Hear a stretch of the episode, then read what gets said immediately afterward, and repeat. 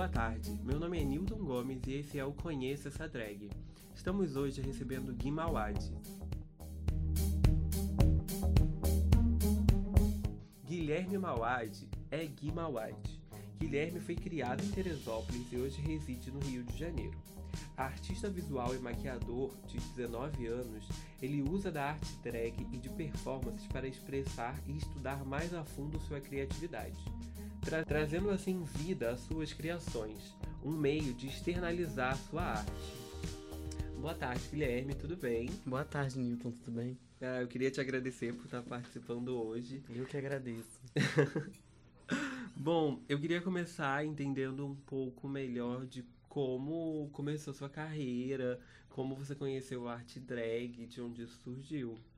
Eu sempre fui uma criança muito ligada à arte de todas as formas e sempre desenhei, escrevi e as coisas que eu não conseguia fazer, tipo cantar, eu sempre tentei de qualquer jeito. E aí quando eu cansei de desenhar foi quando eu conheci a arte drag por causa de RuPaul's Drag Race. Eu comecei a assistir, fiquei viciado, assisti uma temporada depois da outra, fui engolindo, acabei tudo em uma semana, que tinha na Netflix. E era uma coisa que eu não conhecia, uma coisa que era era um outro mundo assim para mim, uma coisa que eu via de, de uma forma diferente do que completamente diferente do que eu vejo hoje, porque hoje isso é minha vida e antigamente eu via como uma coisa à parte assim da humanidade. Tipo, via como uma coisa realmente diferente, com um olhar preconceituoso até. E quando eu comecei a me montar foi quando eu comecei a perceber que me montando eu conseguiria realmente trazer à vida as coisas que eu sempre imaginei. Porque as coisas, o jeito que eu me monto hoje é o jeito que eu sempre fiz meus desenhos, o jeito que eu sempre desenhei e, e, e criei meus personagens e meus minhas criaturas. E eu sempre fui também muito ligada ao entre aspas, mundo mágico desde pequeno e é uma coisa que vem comigo até hoje. Você, dá pra ver pelas minhas performances, pelo jeito que eu, minha drag é. Que uma hora eu tô de sereia, outra hora eu sou um deus da floresta, outra hora eu sou um, um, uma ninfa ou qualquer outra coisa que passa pela minha cabeça, ou até uma criatura que eu mesmo crio.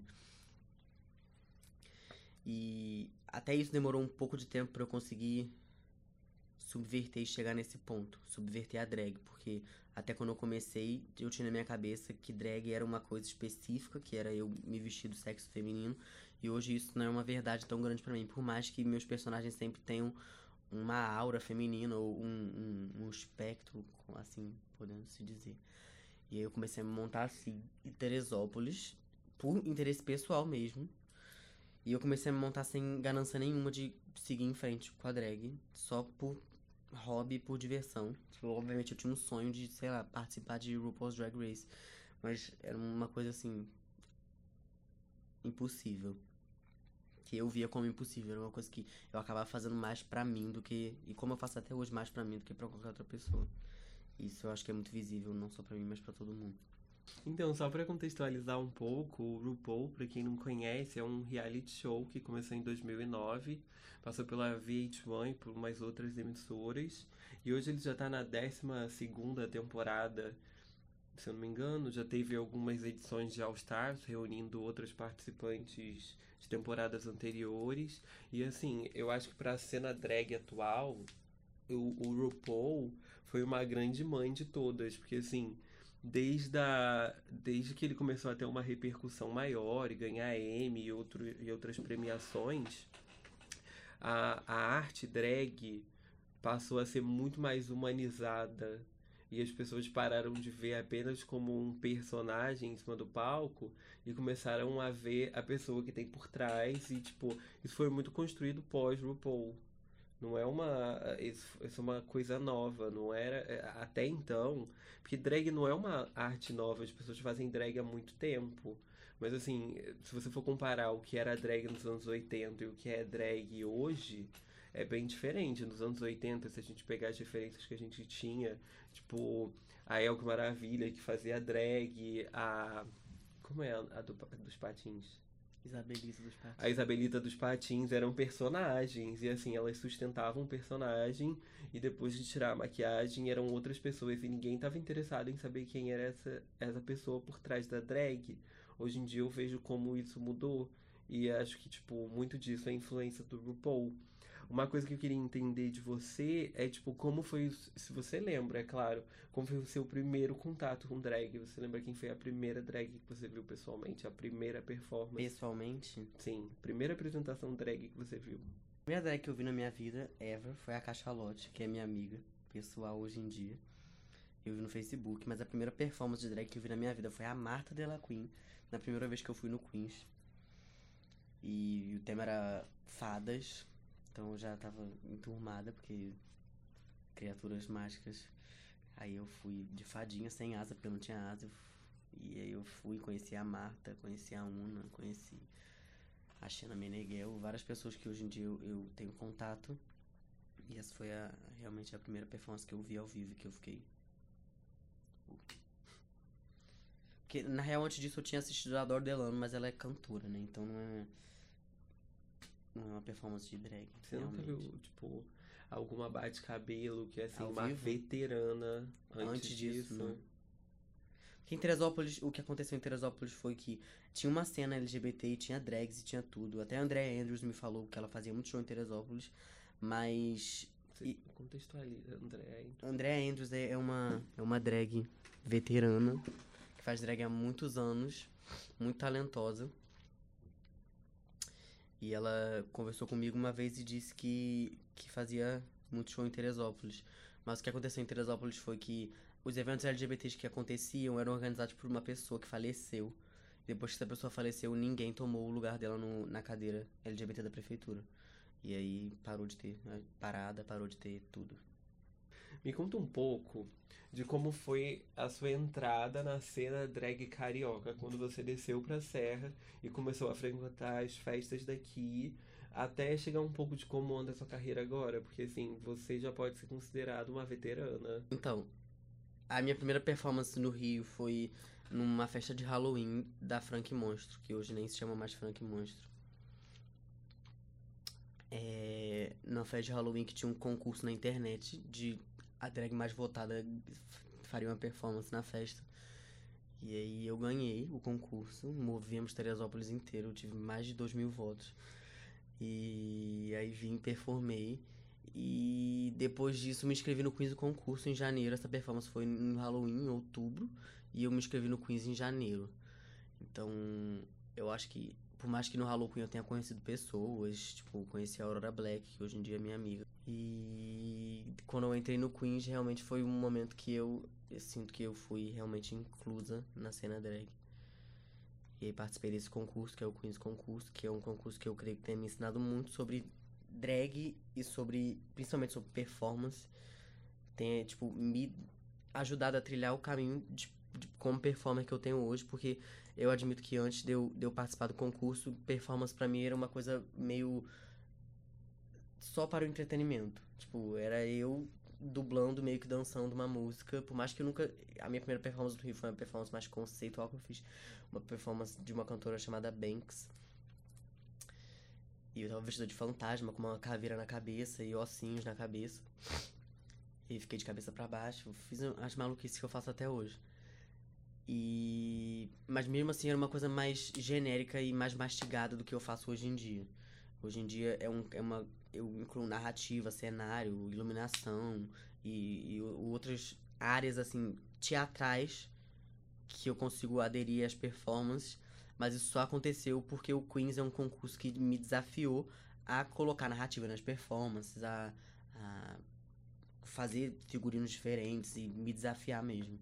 Então eu acho que concursos pra drag não é uma coisa necessária, mas é uma coisa que para mim foi um laboratório, assim. Entendi. Eu queria entrar mais um pouco nesse tópico de competições, porque pelo que a gente estudou, você já participou de três. Sim. E assim, as competições no Rio de Janeiro servem muito pra validar. Isso eu quero saber se você concorda. Se as competições servem pra validar uma drag pra cena. Porque o que eu sinto é que depois que ela participa de alguma coisa, que realmente ela se torna uma performer. Até então ela só é mais uma gay de peruca, mais uma menina de peruca na festa, frequentando o evento. Então, o que eu acho é que um concurso jamais serviria, vai servir pra validar um artista. uma drag, que também é um artista, que eu usei artista como palavra, mas é, é o que eu quis dizer. Porque a arte pra mim não precisa ser sobre competição.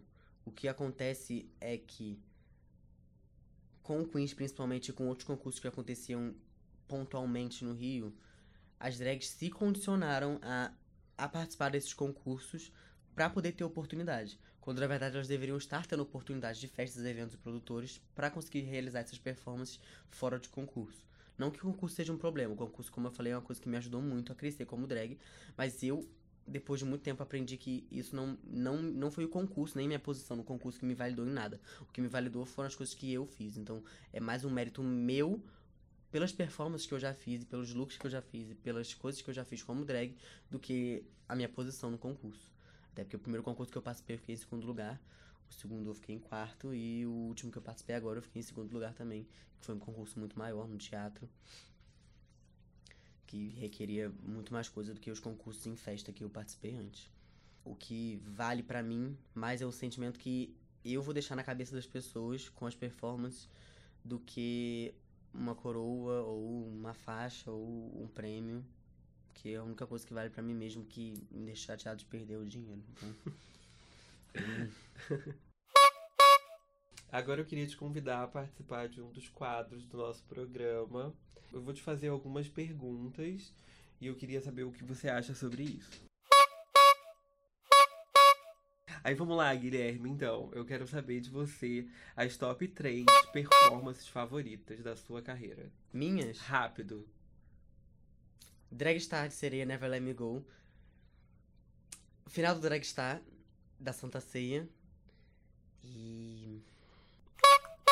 Vai ter que ser Dragstar Bjork Multiple Core. Ok, eu quero saber três inspirações. Rápido. Bjork. Matérias fecales. E Aquária. Ok. Agora eu quero saber três coisas que te levam e te inspiram a fazer drag ainda. Realização pessoal. Ai, eu não gosto de trabalhar sob pressão. É sobre isso? Mas ok, realização pessoal. Crescimento artístico. Conseguir fazer as coisas que eu imagino.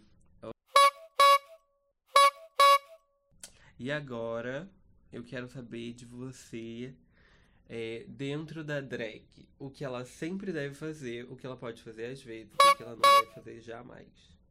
O que ela sempre pode fazer? Uhum. Tentar superar todas as vezes. O que ela pode fazer às vezes, mesmo tentando superar todas as vezes, não se cobrar tanto e fazer o que é capaz no momento que deve fazer. E o que ela jamais deve fazer é trabalhar de graça. É, pra gente encerrar, assim, dos últimos tópicos, eu queria conversar um pouco com você sobre como é a sua relação com a família, como sua família encara isso hoje, você, sua carreira. Em relação a amigos, sempre tive suporte. Sempre tive amor e carinho, sempre tive acompanhamento dos meus amigos. Foi uma coisa que, desde o momento que eu comecei, todos os meus amigos, até. Porque eu comecei enquanto tava na escola, né? Então, todos os meus amigos, até os meninos héteros, sempre, tipo, curtiram o que eu fiz. Sempre me defendiam. Eu ia montada pras festas de, de formatura e eles, tipo. E eu sabia que se alguém tentasse mexer comigo, eu estaria mais que salva, porque metade dos meninos héteros estavam na festa e eu me defender. Mas em relação à família, no início foi bem difícil. Com todo mundo. Todo mundo. Minha irmã foi difícil no início, minha mãe principalmente, meu pai é, foi difícil até com o fato de eu seguir, então eu acho que não precisa nem entrar nesse tópico porque é uma parte azeda. Mas a minha mãe, hoje em dia, eu acho que ela. A minha mãe sempre foi o tipo de pessoa que, que faz de tudo para superar as barreiras dela por mim e pelos filhos dela. Então, tipo, eu sei que por mais difícil que tenha sido pra ela, hoje ela consegue admirar, inclusive dar pitaco na minha drag e querer escolher cor de peruca, falar eu usar roupa de um jeito ou de outro. E eu sei que a única preocupação dela hoje em dia é a preocupação de todo mundo, que eu acredito que até meus amigos tenham, que é de acontecer alguma coisa comigo. De alguém me bater, de eu sofrer algum tipo de violência. Mas eu acho que, fora isso, a minha relação com minha mãe, em relação à minha drag, é ótima, porque ela vai me assistir quando é um evento próprio para ela, porque quando eu vou perfumar no teatro, por exemplo, ok, ela me assistir perfeito. Mas eu também não quero que ela vá me assistir numa festa que tem, né, é uma festa. Então, não é, o, não é o lugar próprio que eu acho que seja próprio pra ela e que eu também acho que ela não queira frequentar. Então, no momento certo, na hora certa, ela tá lá e quando ela pode, ela tá lá. Então, é, eu acho que é isso que importa para mim. E eu sei que se eu precisar dela, como já precisei, ela vai tá lá e ela me dá presente pra drag, me dá peruca. Já me deu peruca, minha peruca azul ela que me deu, já me deu meia calça de todas as cores possíveis. Então, é isso. Bom, Guilherme, obrigado. Eu queria te agradecer pela entrevista de hoje. Assim, eu acho que eu aprendi muito com você. Eu queria agradecer ao Diogo Tarré, que ajudou a gente na produção. E eu queria agradecer a audiência e a gente se encontra na próxima edição. É, obrigado. Muito obrigado, eu que agradeço. Um beijo, galera.